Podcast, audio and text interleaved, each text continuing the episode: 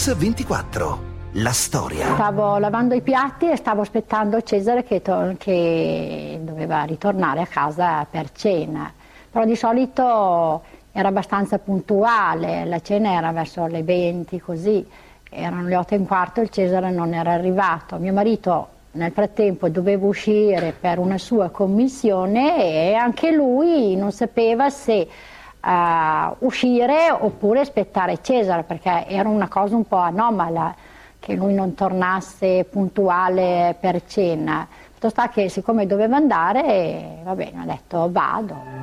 È ritornato quasi subito, mi fa guarda Angelo non spaventarti ma deve essere successo qualcosa a Cesare perché la macchina è lì ma al momento noi non pensavamo mai, mai più a un rapimento. E invece si trattava proprio di un rapimento, quello della sera del 18 gennaio dell'88. Quello che raccontiamo oggi a Mix24 è il sequestro di Cesare Casella. Un ragazzo di Pavia di 18 anni, un caso clamoroso che avrebbe tenuto l'Italia intera con il fiato sospeso per due anni. E quella donna, la mamma di Cesare Casella, che avete sentito sarebbe diventata per tutta l'Italia il simbolo di madre coraggio. Il simbolo di una lotta e della determinazione per riavere suo figlio. Ma il sequestro Casella è anche uno dei sequestri più lunghi e tormentati nella storia dei rapimenti in Italia. Ha rapito un ragazzo di 18 anni a Pavia, si chiama Cesare Casella ed è figlio del titolare della concessionaria Citroën della città. L'abitazione dei Casella si trova in una zona isolata e nessuno ha visto o sentito nulla. La città è Pavia. Il rapito un ragazzo di 18 anni. Il padre, Luigi Casella, è proprietario di una concessionaria di automobili. La madre, Angela, è una casalinga. Il fratello Carlo, di un anno più giovane, studia con Cesare. La famiglia Casella è una famiglia come ce ne sono tante, non particolarmente facoltosa per una provincia del nord ricca come Pavia. Una famiglia che prima di quella sera del 19 gennaio 1988 non ha mai pensato di poter essere obiettivo di un sequestro di persona. Subito dopo il sequestro la famiglia e la polizia aspettano un messaggio dei sequestratori, ma il contatto tarda ad arrivare. Io mi ricordo che per una settimana ho dormito sul divano perché non riuscivo a dormire, questo sì. Trascorrono giorni, settimane, i rapitori di Cesare non si fanno vivi. 10 febbraio 1988, decimo giorno del sequestro. Alla fine il telefono squilla. Suona il telefono, rispondo, qui è Maradona, Um, se volete riavere mio figlio dovete versare 8 miliardi. Maradona. Come parola d'ordine per comunicare con la famiglia, i rapitori scelgono il nome del fantasista argentino. Alla famiglia Casella Maradona chiede 8 miliardi di lire. È il prezzo per la vita di Cesare. Per gli inquirenti non ci sono dubbi. Il modus operandi e gli altri indizi tendono a ritenere che il sequestro sia opera dell'anonima calabrese.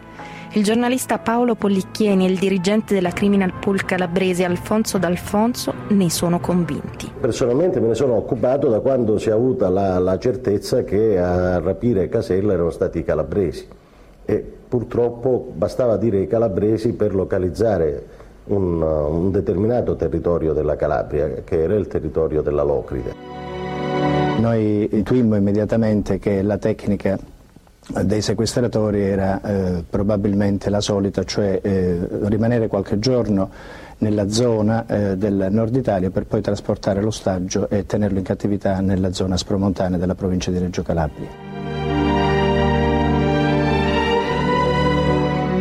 A Pavia la famiglia Casella è disperata. Trovare 8 miliardi è impossibile l'unica speranza aspettare una nuova telefonata dei rapitori per poter aprire una trattativa. 9 marzo 1988, cinquantesimo giorno del sequestro. I rapitori contattano il ragionier Gastaldi, il contabile della ditta Casella come ci racconta lui stesso. In un primo momento loro mi chiedono di andare a chiamare Casella l'indomani mattina e, e non rifletto neanche su questo particolare, dico ma come domani mattina io non ci sono, vado in montagna, vabbè allora vallo a chiamare subito e digli di, mm, che richiamiamo tra un'ora. La nuova richiesta è di 3 miliardi di lire.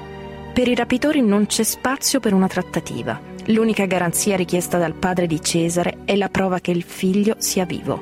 Massimo Gastaldi, contabile della ditta Casella, riceve una lettera. Il 25 marzo ricevo una lettera, eh, percepisco subito che è la lettera che arriva da parte dei sequestratori perché è scritta con una calligrafia abbastanza infantile, non riporta il mittente ed è spedita da Bologna. Nella busta c'è una lettera scritta in stampatello. È un messaggio di Cesare. Il ragazzo ribadisce che i rapitori chiedono 3 miliardi e dà le istruzioni per i contatti successivi. Ma Luigi Casella i 3 miliardi non li ha. Nelle settimane successive la famiglia pubblica vari annunci nella speranza di ristabilire il contatto. Angela Casella, madre di Cesare. È una lunga attesa questa per arrivare. Alla fine, nel mese, i primi di agosto, loro accettano un miliardo. 10 agosto 1988, 204 giorno del sequestro. I rapitori chiamano casa Gastaldi. Il padre di Cesare deve recuperare un miliardo che è riuscito a racimolare e partire per Cosenza insieme a Gastaldi. A consegnare il riscatto dovrà essere il ragioniere. In Calabria i sequestratori fanno ritrovare a Gastaldi una nuova prova che Cesare è in vita e le istruzioni per consegnare il denaro. Dovrà consegnarlo lui, da solo. Seguendo le indicazioni Massimo Gastaldi raggiunge Samo, un piccolo centro della Spromonte, a cui si accede da un'unica strada e da cui è possibile vedere chi arriva in paese. È buio. Come da istruzioni Gastaldi si inoltra per una strada secondaria. Una borsa appesa ad un bastone è il segnale per fermare l'auto. Gastaldi prende il denaro e prosegue a piedi. Dall'oscurità spunta un uomo armato. Gastaldi lascia a terra la valigetta e chiede quando potranno rivedere Cesare. E l'uomo risponde domani. Passa il 15, il 16, il 17 agosto. Cesare però non viene liberato. Luigi Casella e Massimo Gastaldi tornano a Pavia. Non resta che aspettare, passano altre due settimane. Ai Casella arriva una nuova lettera dei sequestratori. Il miliardo consegnato è da considerarsi solo una prima rata. Per riavere Cesare occorrono altri due miliardi. La famiglia non li ha. Ogni contatto si interrompe.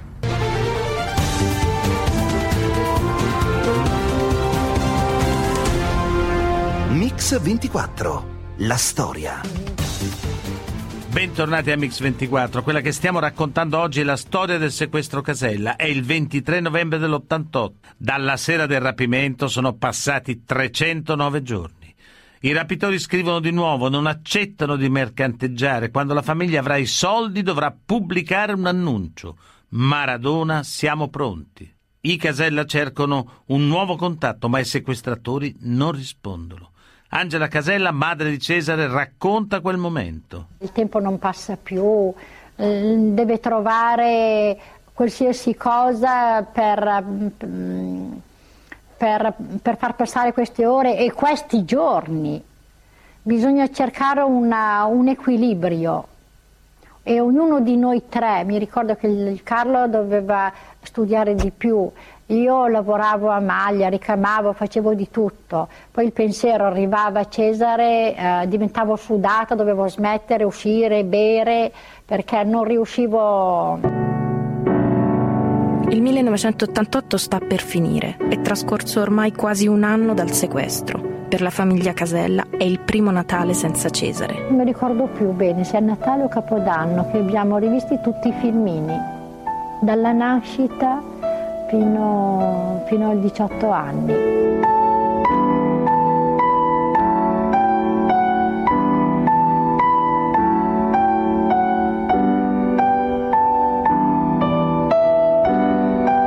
Piangevamo, piangeva.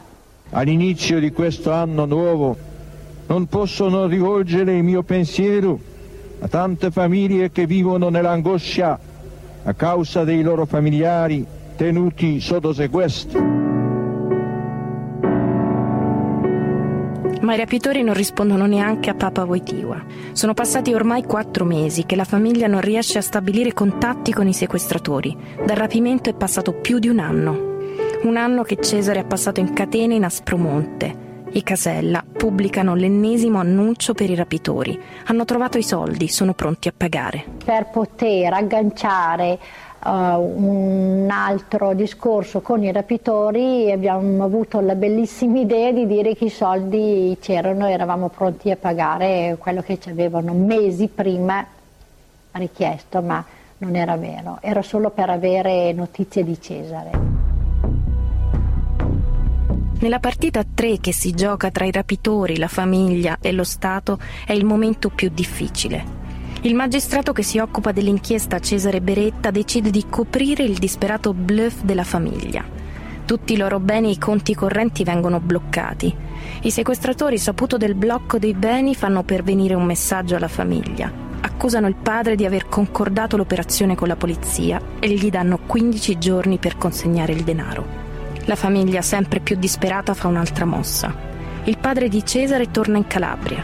Ha con sé 500 milioni, tutto quello che è riuscito a recuperare. Alfonso D'Alfonso della Criminal Pool calabrese racconta così. Sì, noi seguiamo questa iniziativa e naturalmente facciamo di tutto perché questa iniziativa eh, possa essere più mascherata possibile per dare l'impressione ai sequestratori che le forze di polizia se ne stiano un po' dietro le quinte. 5 giugno 1989, 503 giorni dal sequestro, Luigi Casella è all'hotel Number One di Marina Gioiosa Ionica. Riceve una telefonata dei sequestratori, sono furiosi. Non accettano i 500 milioni, anzi dicono che ora non vogliono più 2 miliardi, ne vogliono 5, altrimenti non rivedrà più suo figlio. Luigi Casella torna a Pavia, mentre la moglie, Angela Casella, prende una decisione. Ce lo racconta lei stessa e il giornalista Paolo Pollicchieni. I rapitori non hanno accettato, anzi gli hanno dato del bastardo, gli ha detto se non ci riporti 5 miliardi tuo figlio morirà. È, ven- è ritornato a Pavia, entra dalla porta, mio marito mi fa senti Angela adesso puoi andare in Calabria.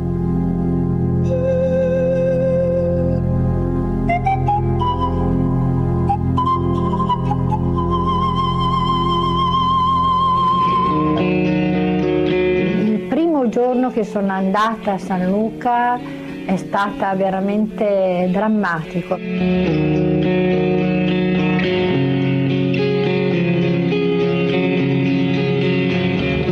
sono andata lì in piazza dove c'era il municipio, mi sono seduta, ho aperto il mio tavolino, il mio libro, ma la gente non si avvicinava.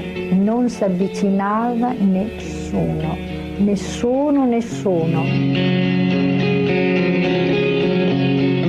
Ho, passato due ore in quella piazza da sola. Poi alla fine ho pensato, va bene, se, non, se loro non vengono da me andrò io da loro. Ho cominciato ad andare da una persona a parlare, poi eh, furtivamente passata di lì una vecchietta, mi ricordo di averla fermata, lei si è fermata, ecco, da lì, eh, da una, una, una semplice vecchietta sono arrivati un po' tutti. Angela Casella voleva parlare con le donne, con le mamme di questo paese, raccontare la sua triste esperienza, invitarle ad esserle vicine in questo particolare momento. L'obiettivo è stato centrato. Prima ad una ad una, poi a gruppetti, le donne di San Luca nei loro abiti scuri si sono avvicinate, hanno abbracciato mamma Angela, hanno detto che pregheranno per lei e per suo figlio Cesare.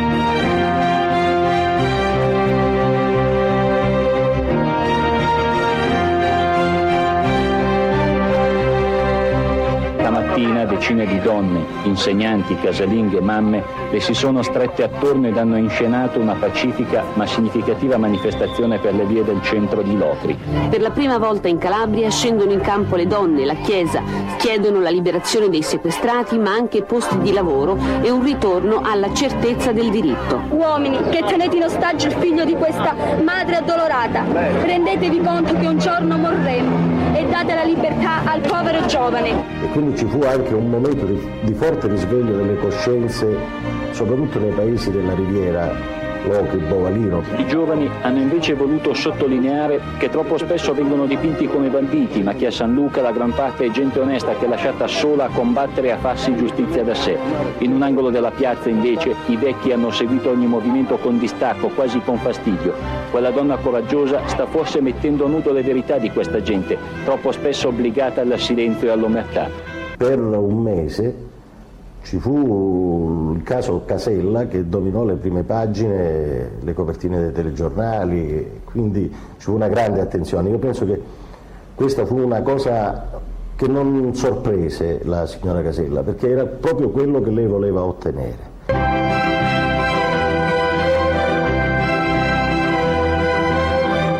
C'era tutto il mondo che sapeva che in quei paesini lì es- eh, esistono degli uomini che tengono in ostaggio un, un ragazzo. Beh, non è, eh, è da poco. L'atteggiamento della signora Casella è qualcosa che nessuno mette in conto. Le istituzioni devono rispondere. Il presidente della commissione antimafia Gerardo Chiaromonte lancia il suo atto di accusa. Qui non ci sono i magistrati per fare i processi, non ci sono il personale ausiliario. Davvero lo Stato non fa niente. Un sostituto procuratore di Locri, Ezio Arcadi, questa mattina ha ammesso. I sequestri? Forse è vero che non siamo attrezzati adeguatamente. Sì, siamo in ritardo. A Reggio, partita la commissione antimafia, arriva l'alto commissario Domenico Sica e Locride viene cinta d'assedio dalle forze di polizia.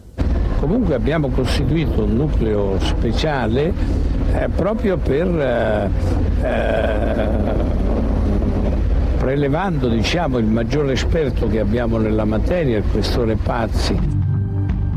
Il ministro dell'Interno Antonio Gava spiega così l'avanzamento dell'operazione. Intanto, grazie all'operato di Angela Casella, sono riuniti in Calabria i massimi vertici contro i sequestri. Un risultato inaspettato.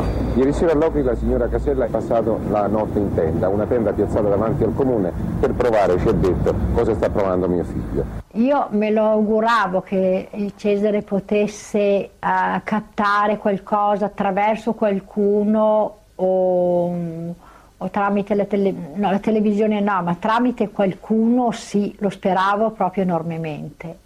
Domattina il Consiglio Comunale di Locri si riunirà in seduta straordinaria e secondo la richiesta dei capigruppo dovrebbe rassegnare le dimissioni in segno di solidarietà con la mamma di Cesare Casella. 26 giugno, 524 giorni dal sequestro. Angela Casella torna a Pavia. Il giorno dopo si ha il primo risultato concreto della sua protesta. I sequestratori fanno sapere che vogliono venire incontro alla famiglia. Il prezzo del riscatto scende ad un miliardo e mezzo. Luigi Casella chiede ai banditi di riaprire la trattativa. L'attesa ricomincia. Caro Cesare, vent'anni fa ero la donna più felice del mondo perché quella notte erano arrivati sulla Luna e poi sei arrivato tu. Sono le parole che mamma Casella rivolge al figlio da quasi 19 mesi sotto sequestro attraverso le pagine di un quotidiano. In mano mamma Casella ha una torta con due candeline accese, simbolo dei vent'anni che Cesare compie proprio oggi. Per Cesare Casella è il secondo compleanno passato in catene in Aspromonte. I giorni si fanno settimane e poi mesi, dalla Calabria solo silenzio. 8 ottobre, 628 giorni dal sequestro. I sequestratori si fanno vivi con una lettera. Fanno sapere di aver applicato un ulteriore sconto sul riscatto, un miliardo.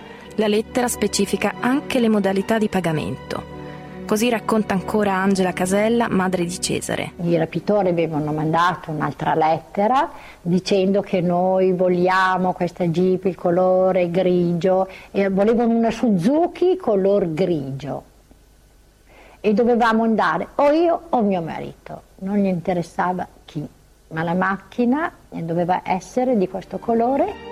Ma questa volta gli inquirenti non intendono restare a guardare. Avevano deciso che si devono sostituire e io, io personalmente ho, ho lottato per questa cosa perché volevo andarci io e mio marito, ma non c'è stato niente con il magistrato.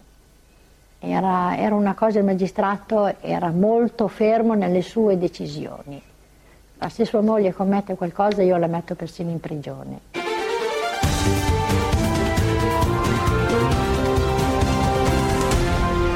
Mix 24, la storia.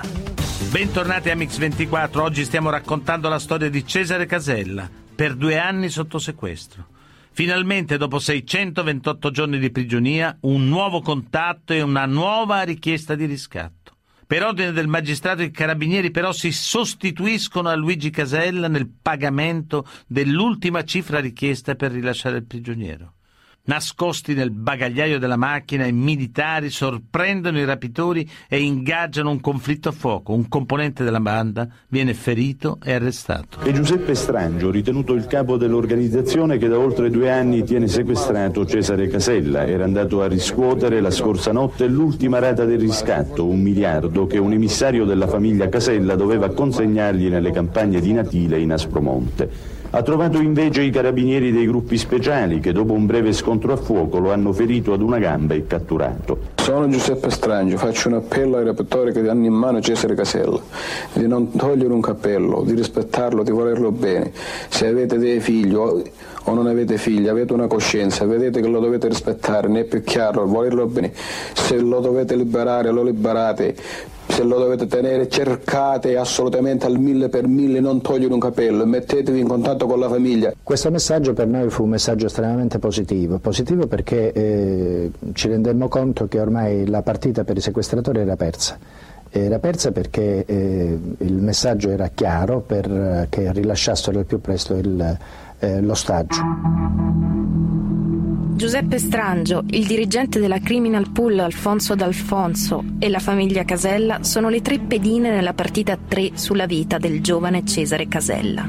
I sequestratori con Giuseppe Strangio perdono un elemento importante, ma non è ancora finita. Avevano catturato un capo Ecco, da lì io non sapevo se essere felice o contenta, se era un bene o un male. Ecco, lì è stata un'attesa, un'attesa giorni e giorni e giorni, ma i giorni passavano e verso la fine di gennaio, ehm, per un due o tre giorni, io ho avuto un tracollo perché ho detto no, il Cesare non torna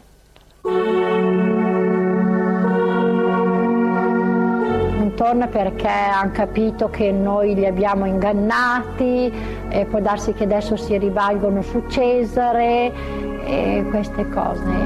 3 gennaio 1990, 715 giorni dal rapimento. I sequestratori mandano una lettera con una foto di Cesare e le istruzioni per l'ultimo pagamento. Il ragazzo ha in mano una copia del Corriere dello Sport con la data del 31 dicembre 89, ma sull'autenticità della foto ci sono ancora dubbi.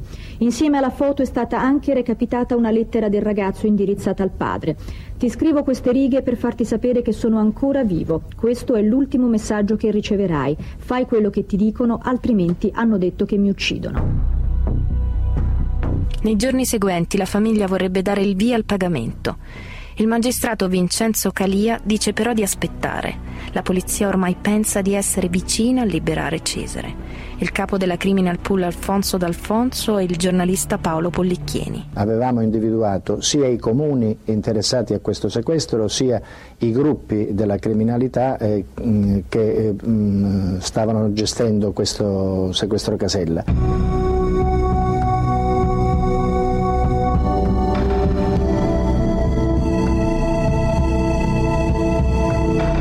Palese che si aspettava da un momento all'altro la sua liberazione. E allora ormai stavamo serate intere in caserma fin quando arrivò la notizia, la dritta giusta, e allora ci siamo scaracollati a Natile di Careri dove Cesare Casella è stato portato subito dopo la sua liberazione. Buonasera. Cesare Casella è stato liberato a Natile di Careri, un centro dell'Aspromonte a pochi chilometri da San Luca. I carcerieri lo hanno incatenato e legato ad un palo nel greto di un torrente. Cesare però riesce a liberarsi e fugge. Sempre con la catena al collo, alla periferia di Careri, bussa alla prima casa che trova, quella del pensionato Salvatore Giugni.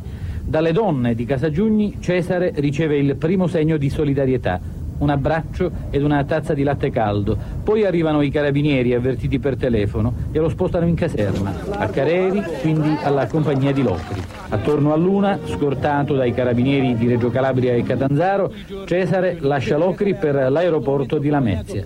Tutta l'Italia, tutta l'Europa probabilmente è stata in ansia per te. Come stai? Adesso sto bene, sì, di salute sto bene. Perché specifiche Però di È salute? stato paura, eh, ci ho avuto un po' di paura in questi ultimi giorni. Perché in questi ultimi giorni? Specialmente stasera.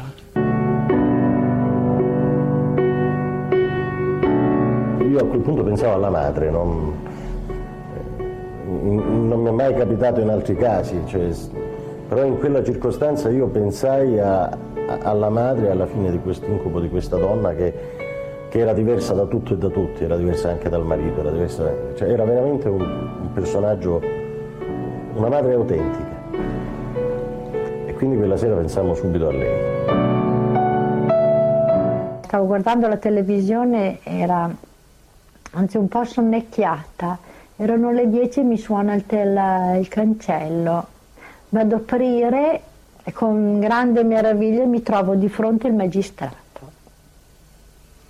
Io al momento sono rimasta, sono rimasta lì, mi ho detto ma cosa fa qua?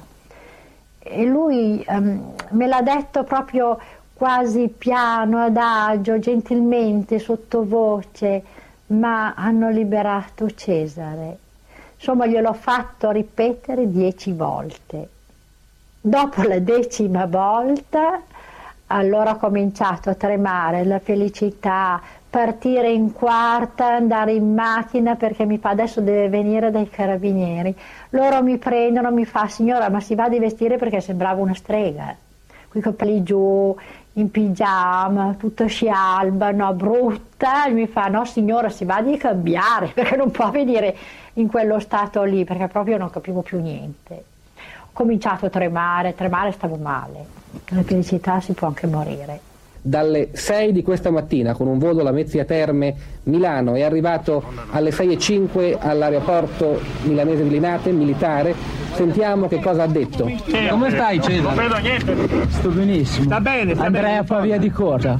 A Pavia la notizia della libertà di Cesare Casella ha scatenato subito un entusiasmo indescrivibile, applausi, canti, balli in piazza, felicitazioni soprattutto all'indirizzo di mamma Casella, la mamma Coraggio che non ha esitato nei mesi scorsi ad andare in Calabria per cercare di ottenere la libertà di suo figlio. Eccola, Angela Casella che applaude, fa il segno della vittoria, ringrazia chi la sta applaudendo.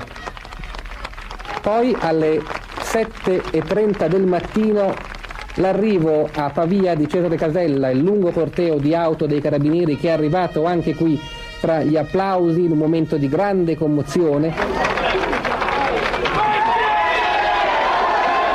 Il momento più toccante in caserma, l'attesa della madre, poi l'incontro. Ci sono i capelli lunghi. Sto bene, sto benissimo. Se tu che stai male, guarda che sei magra. Guarda. Per ora, eh. Sto benissimo, guarda.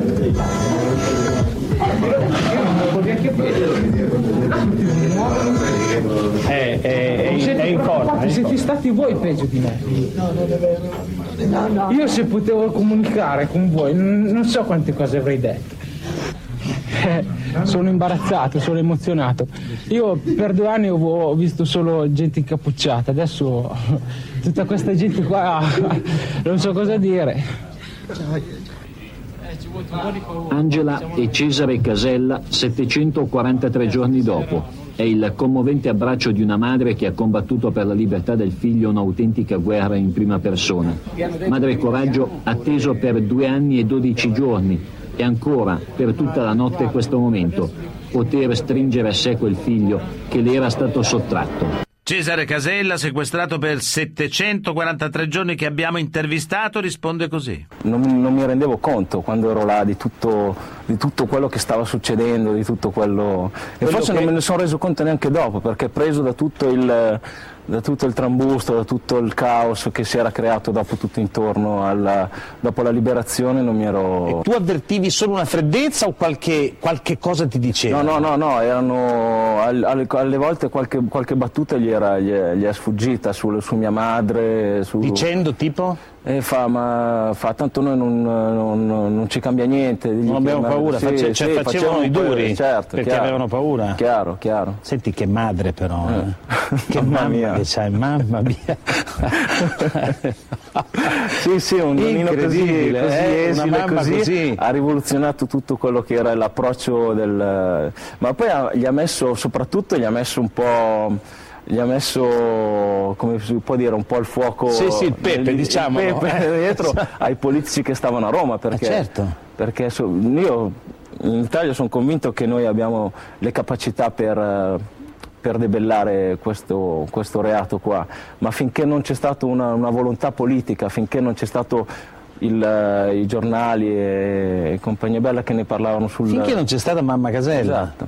Finché non c'è stato questo nessuno si è mosso. Senti, tua madre ha detto una cosa che mi ha colpito moltissimo, ha detto di felicità si può anche morire. Ecco. Eh beh, è certo, una dopo sensazione che hai avuto anche tu quando l'hai riabbracciato no? Cioè, Ma io più che altro ero, ero frastornato. io non- Frastornato, non- perché due anni di silenzio. Eh, due anni di silenzio, due anni che parlavo sì no due o tre volte al giorno con queste, ma proprio qualche parola, no? Ma tipo?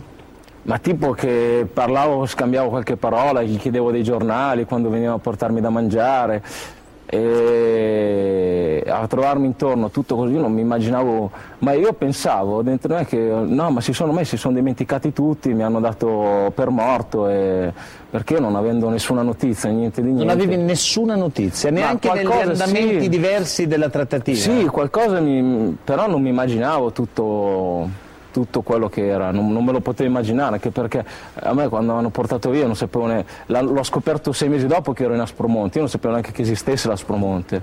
Ah, l'hai scoperto dopo? L'ho scoperto dopo, per- dopo, dopo l'ho scoperto perché chiaramente mi portavano il giornale la, la Gazzetta del Sud che è pubblicato in Calabria, quindi l'ho scoperto dopo. Ma perché ti davano giornali? Io- sì, sì, no, io, beh, io chiedevo, ho detto piuttosto portatemi, non portatemi da mangiare, ma portatemi da leggere, perché sennò diventavo matto, non- dovevo, impegn- dovevo tenere impegnata la- inte- dovevo tenermi impegnato.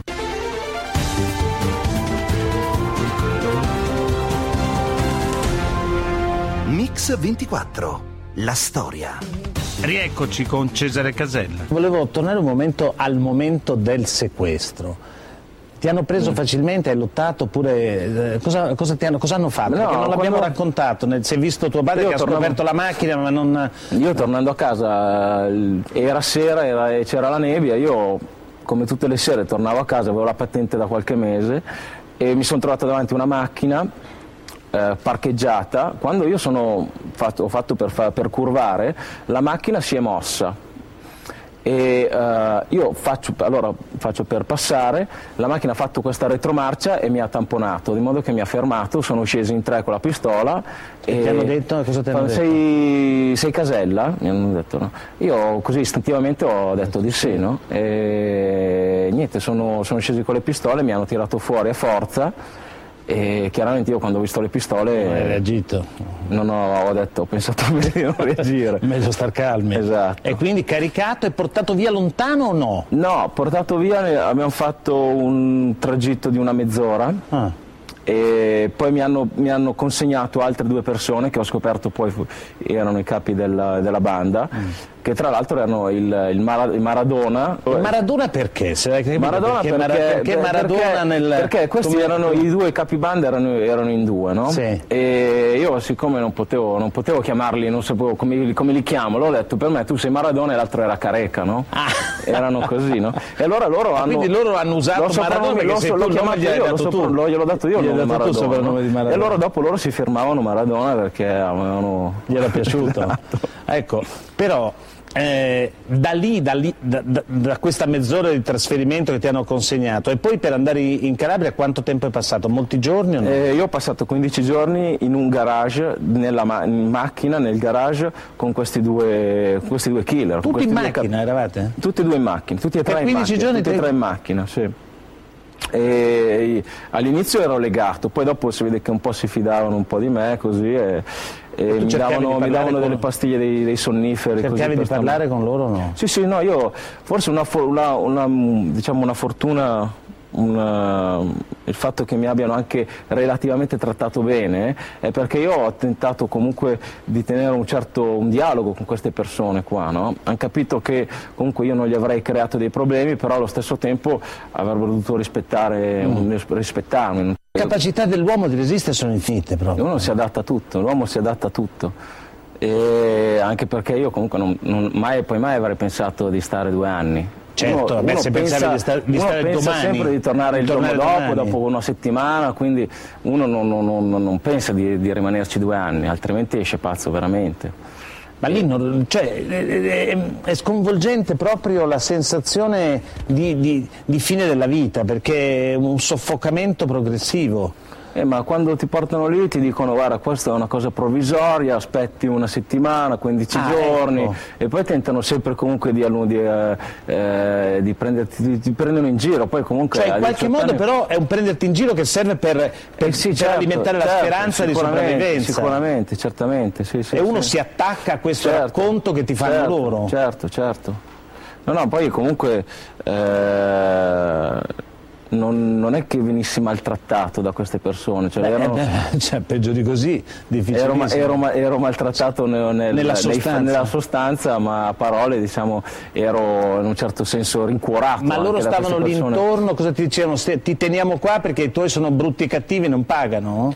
Loro tentavano, insomma, di, diciamo che alcuni tentavano di scaricare le colpe, però chiaramente io l'ho, l'ho accettato una volta, due, ho detto almeno non ditemi niente perché preferisco, che non mi dite Conosco mio padre e mia madre. È chiaro, certo. E poi soprattutto, dato che hai scritto, mi sembra solo due o tre lettere, no? Un paio di lettere, non Sì, di più. due o tre, sì, Eh. non di più. Eh, quindi... Sì, sì, no, mm, no, no, loro è, è proprio un, un reato meschino questo, una roba è brutta. Ma rapidamente mi puoi dire com'era un pochino, se si può, Mm. se si può raccontare la giornata tipo? Cioè tu che... Mm. Ma la giornata per, io per far passare il tempo ogni cosa era scandita, era, cioè io mi alzavo quindi facevo, prima facevo ginnastica piano piano, eh, poi ma, insomma, mi, mi lavavo, tentavo di lavarmi per quello che era possibile. Ah, per lavarti dovevi uscire?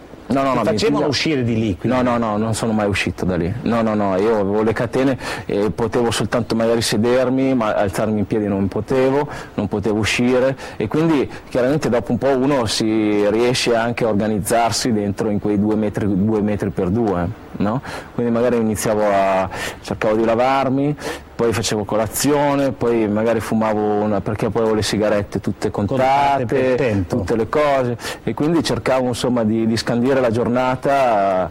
Ma eh, che cosa dentro di te, che cosa, che cosa hai trovato che non sospettavi di avere? Cioè che tipo di forza, che pensieri? non lo so, è, è strano, è una cosa Ma che che ne so, anch'io non... pregavi, non lo so, cioè avevi un, un No, atteggiamento... pre- sì, un po' pregavo e un po' dicevo devo farcela, devo tornare a casa perché ah, lì è la forza anche dell'incoscienza perché ah, essendo così giovane uno non, non- non sa bene anche il pericolo che io posso aver corso, tutto, e tutto quanto. eh. Ma senti, e- ma avevi freddo, caldo, cioè ti, ti- ti davano abbastanza per...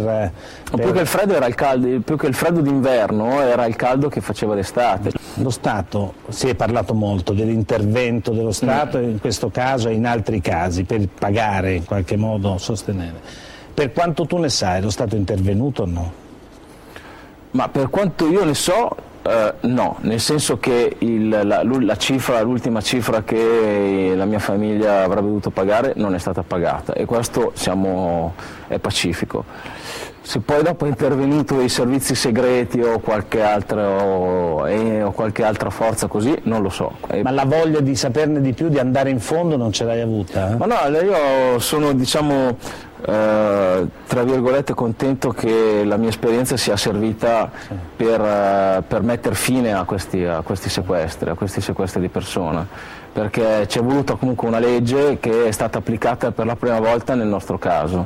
In qualche modo tu sei favorevole al blocco dei beni? Sì, col senno di poi sicuramente, chiaramente, sicuramente perché non, non si può, non si può trattare con, con dei delinquenti, cioè questi commettono un reato, tu non puoi andare a trattare, mentre prima eh, si, è sempre, si è sempre trattato con, con, eh, Eh, con certo, la mafia. perché non c'era la legge. Senti, tu hai, hai rivisto i tuoi rapitori ai processi, no? Sì, alcuni. Quanti? Alcuni però sinceramente non mi sono mai, mh, cioè come cittadino ho fatto il mio dovere nel senso che ho testimoniato, ho fatto quello che era, era, era mio dovere fare, però come uomo non mi, son- non, non mi sono, non, non provo neanche rancore per queste persone qua, perché penso che comunque non facciano una bella vita. Quindi. Senti, loro hanno, come hanno recepito questo, come hanno questo messaggio no, televisivo del, del bandito preso. Di, di tu hai, Strangio. avuto la- la- hai saputo che lui ha fatto questo messaggio o no? Quando eri No, dentro là? no, Niente. No, no, l'ho sa- ho saputo che era stato, che era stato, oh, sta- era Preso. stato preso. L'hanno detto loro? No, l'avevo letto sul, sul giorna- sul- sul- sul giornale, eh, su un trafiletto, perché loro mi censuravano, no? loro toglievano le pagine che, Ah. Che riguardavano i sequestri. certo. Però si vede che gli era sfuggito qualcosa, e quindi io, lo io avevo saputo che c'era stato un, un intervento. Questa cosa ti aveva fatto, ti dato speranza o paura? Eh, un po', un po' di tutte e due, cioè non, eh, però anche lì non sapendo niente io non, eh, non avevo tante Ti cose preoccupavi per... di sopravvivere soprattutto. Ecco, senti, la cosa che abbiamo visto soprattutto è questa donna straordinaria, no? Che è tua madre.